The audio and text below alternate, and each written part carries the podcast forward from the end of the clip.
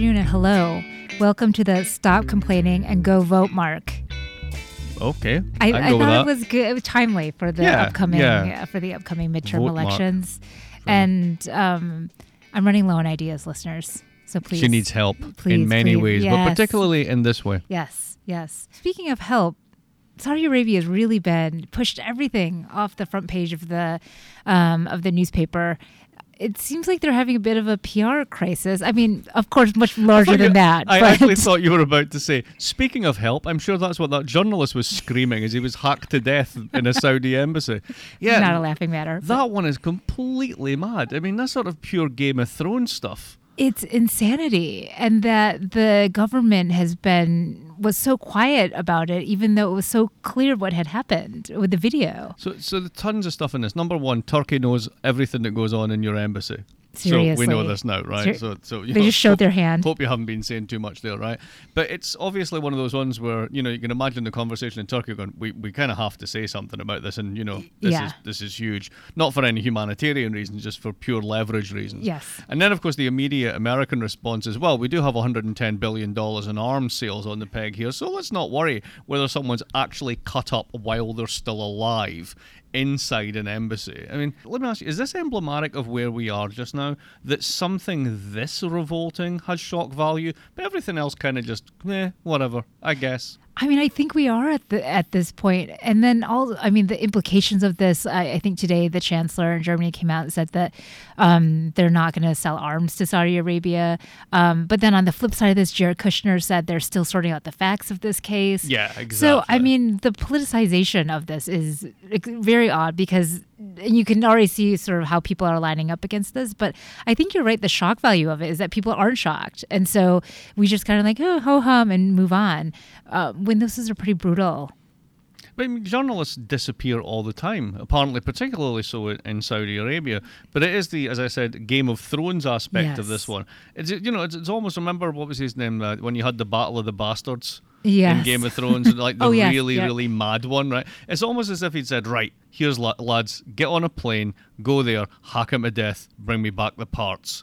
And it's like, where do you get that? But was the royal family hoping that no one would take notice, or they just are so insulated that they don't care about It's what's so, but it's kind of brilliant. It's like he goes into your embassy, he d- he never comes out. Oh, it's all right. People won't notice.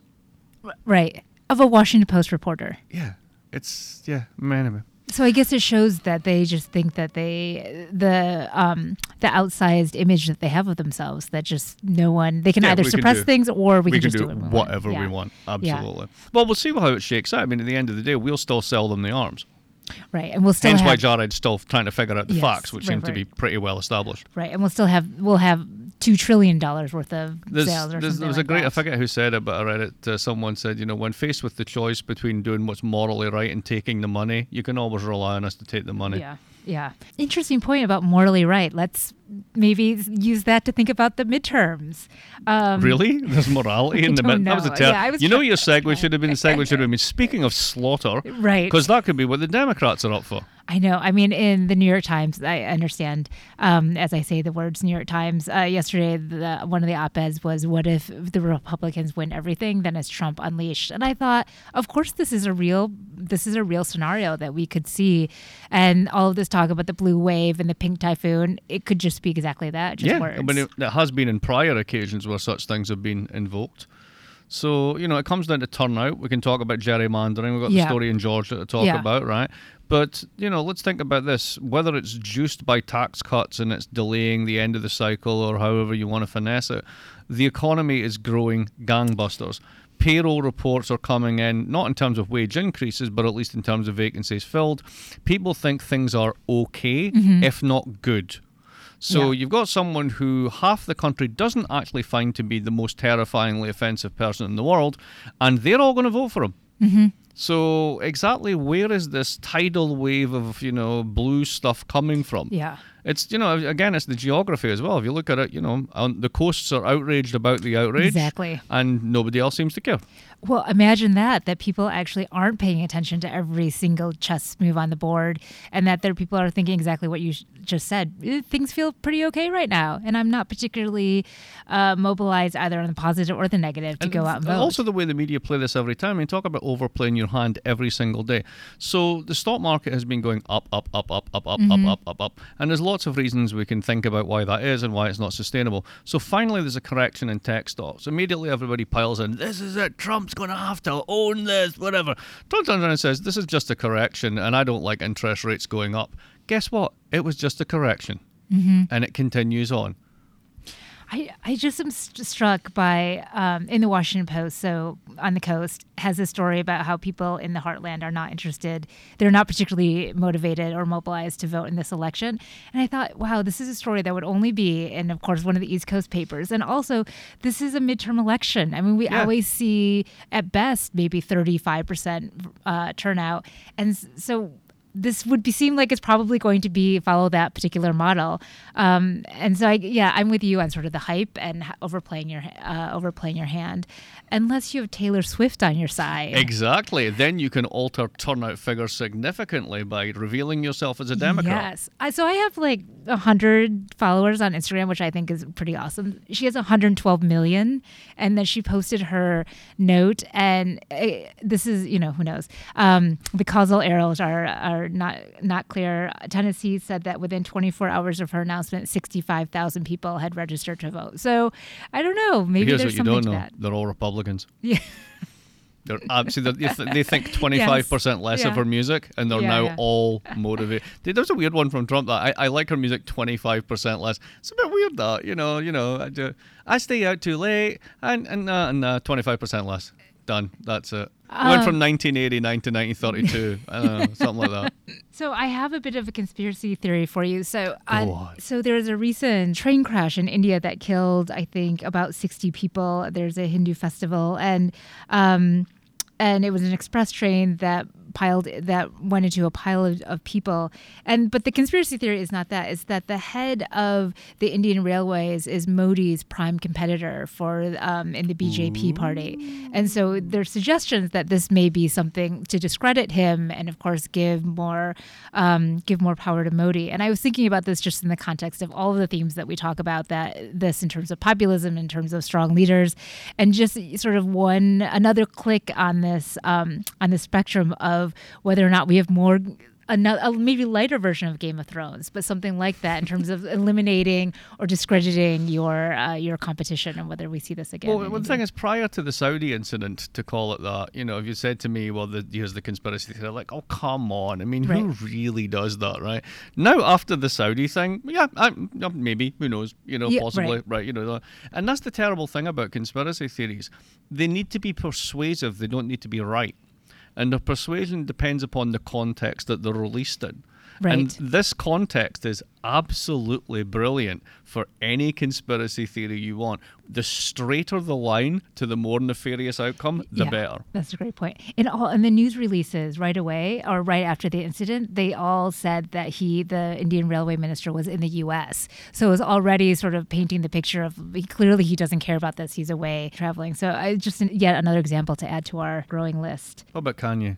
Yeah, thank you, because I wasn't what the transition was to Kanye. There's no tran. There, Kanye can have no transition. Yeah. Ye can have no transition. Thank you. He is. He's just ye. Do you follow him on Twitter? You gotta be kidding me. That's his Twitter handle. I'm sure it is. Um, and maybe I could follow him by basically doing a typo. Yay.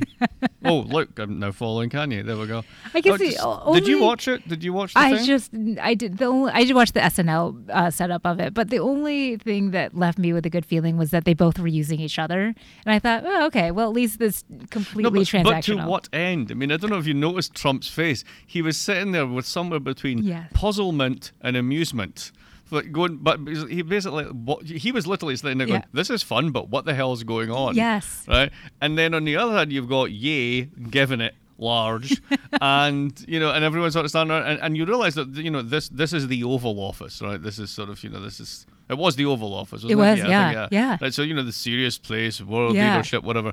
And you've got these two basically just you know going at it in this bizarre way. It's like wow, And just when you think you can't get any weirder, there it goes. Well, and I just thought, wh- why are they meeting? But we never really Because knew. he's, he, but obviously, because, you know, this is the one fan he's got that's in the media.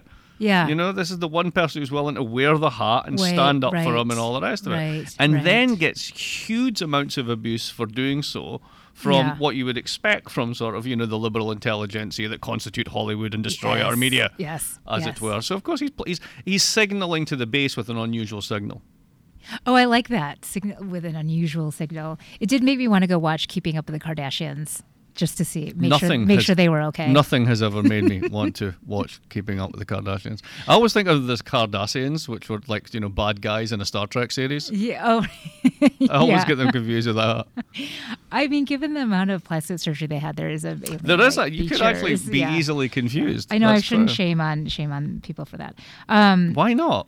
Uh, you know, because we're positive here on No, this but podcast. this whole thing about like you can't, uh, you know, this is something shaming. It's like no, these people are ridiculous. They're famous Yeah. for being famous, right?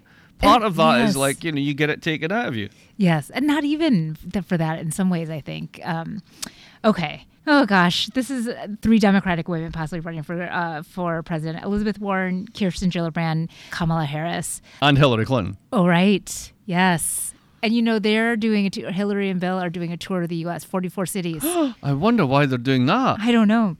Dollar signs. Just you know, just to throw that out there. Three women running. This should be a historic moment. We should, you know, throw all the parades. But it feels like, and you know, I'll out myself. This will be no surprise as someone who votes Democratic.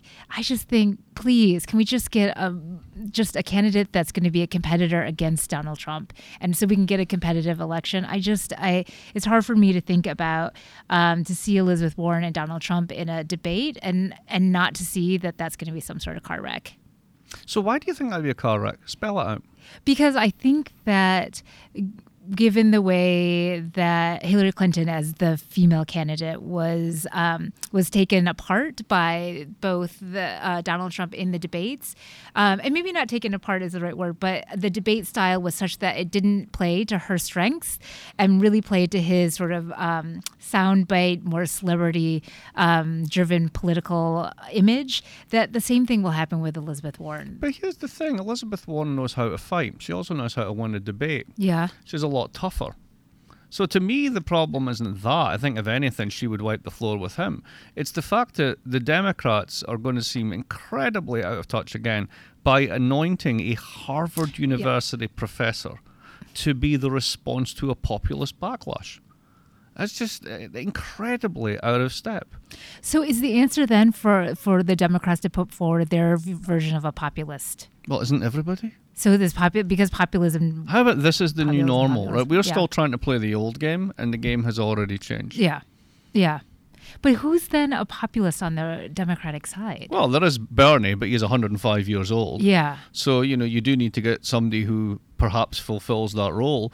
But because the Democratic Party is so worried about schisms and unity Yeah. and all the rest of it, they won't actually have the fight they need to have about who they want Right, to be. right. So uh, they end up running basically on fumes, which is where they are now. I mean, think about it. We're going into these midterms, right? You're a Democrat, self described Democrat, Sure. vote, right? Tell me what the main issues are other than Trump sucks. um, hmm, silence, uh, take down the Republicans. Yeah, that's it. Right. So, I mean, if you're a completely committed Democrat, right, and that's the only thing you care about, eh, yeah, yeah, okay. Yeah. But if you're actually trying to get anybody else on board, Yeah. eh, not really. Yeah. Well, this is a great point, though, just in terms of you elect a senator, f- or you put up a senator from the most liberal state. To, re- I mean, you haven't heard anything out of two, from 2016. Maybe- So then, I guess I'm a uh, Bernie bro And, and uh, now. I'm not saying Elizabeth Warren's a bad candidate. I actually think that in normal times she would Yeah. be an exceptional candidate. Yeah. We just don't live in those times. Yeah. Where do you want to go now? I don't know how to transition to the. You don't know how to transition to the trans? Yes. Well, it was in the news, so we decided to talk about it. What's going on, Carrie? Who who has the Trump administration decided to be beastly to this week? I think it's the transgendered community. I think that's right. And why would they be doing that? I don't know. Maybe just to change policy yet once again um, around the definition of a transgendered person. Right, but why would you do that? I don't know. I mean, there's basically one and a half to one and three quarter million people by some estimates Yeah. who identify this way, etc. Which is, you know, that's a city. Mm-hmm. right? Uh, Out of 300 million people, it's hardly insignificant. And basically, what they've decided to do, if these reports are to be believed, is to basically say that you cannot change your identity. Mm-hmm. The state is deciding who is a person, and it's determined by what genitalia you're born with. So anything you do to yourself after that, any change that you want to have, physical, emotional, mm-hmm. whatever, forget it. We're just deciding who you are. When the United States government decides who's a person and who's not, that usually ends really badly. Yeah. True. True. So now, do you think that if you tried to do this policy, it would be challenged in the courts? I think so. Right. There's even a chance that even this court, as it's now constituted, mm-hmm. might not go along with that. So is it the case that maybe this, along with cutting all aid to everybody who's coming from a Mesoamerican country, these are essentially costless signals going into the midterms yes. as to how Yep. tough I am? Yeah. Yeah, well, and especially at your point about immigration too, the refu- or the Central American immigrant caravan, and all of the rhetoric that Trump has pushed out on Twitter around this, Mm-hmm. um, and to your point, to mobilize the, his base to get out there, And the thing is, this t- the caravan issue is no different from the politics that's happening in Europe. Right? Right. So essentially, you had it's slowed down a lot now, but you had that migrants crisis coming from Af- uh, North Africa and coming from uh, places like Afghanistan, etc. 2015, 2016, and there was a thing called the Dublin Arrangement, whereby whatever country you hit is the one that takes responsibility for you. But they didn't want to stay in Greece and they didn't want to stay in Italy. They want to transit through. So then you start closing the borders, etc., etc.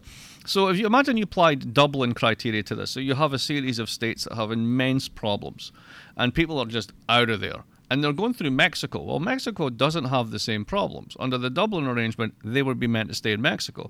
But no, they're coming to the United States. Now, is that something the United States should respond to or not? I wonder what would happen if the Democrats are in charge. Uh, well, and your point about, I mean, whether or not the U.S. should even respond because they're not. I mean, they have to travel through Mexico still. Is Mexico that Yeah. bad? You Yeah. can't- you know. Yeah. So the signaling, I think that's really interesting on the the signaling part of things. There was a big people's march. I guess the Speaking Brits, of signals, the Brits have gotten in, uh, fallen in love with the protest march like the Americans around big surprise around Brexit. exactly. Where are we with this? I mean, we're still somewhere in the mushy middle, or you're Well, apparently today, uh, Theresa May has said that uh, 95% of what we need to agree has been agreed. Okay, what is that 95%? Answers on a postcard to we haven't really got a clue.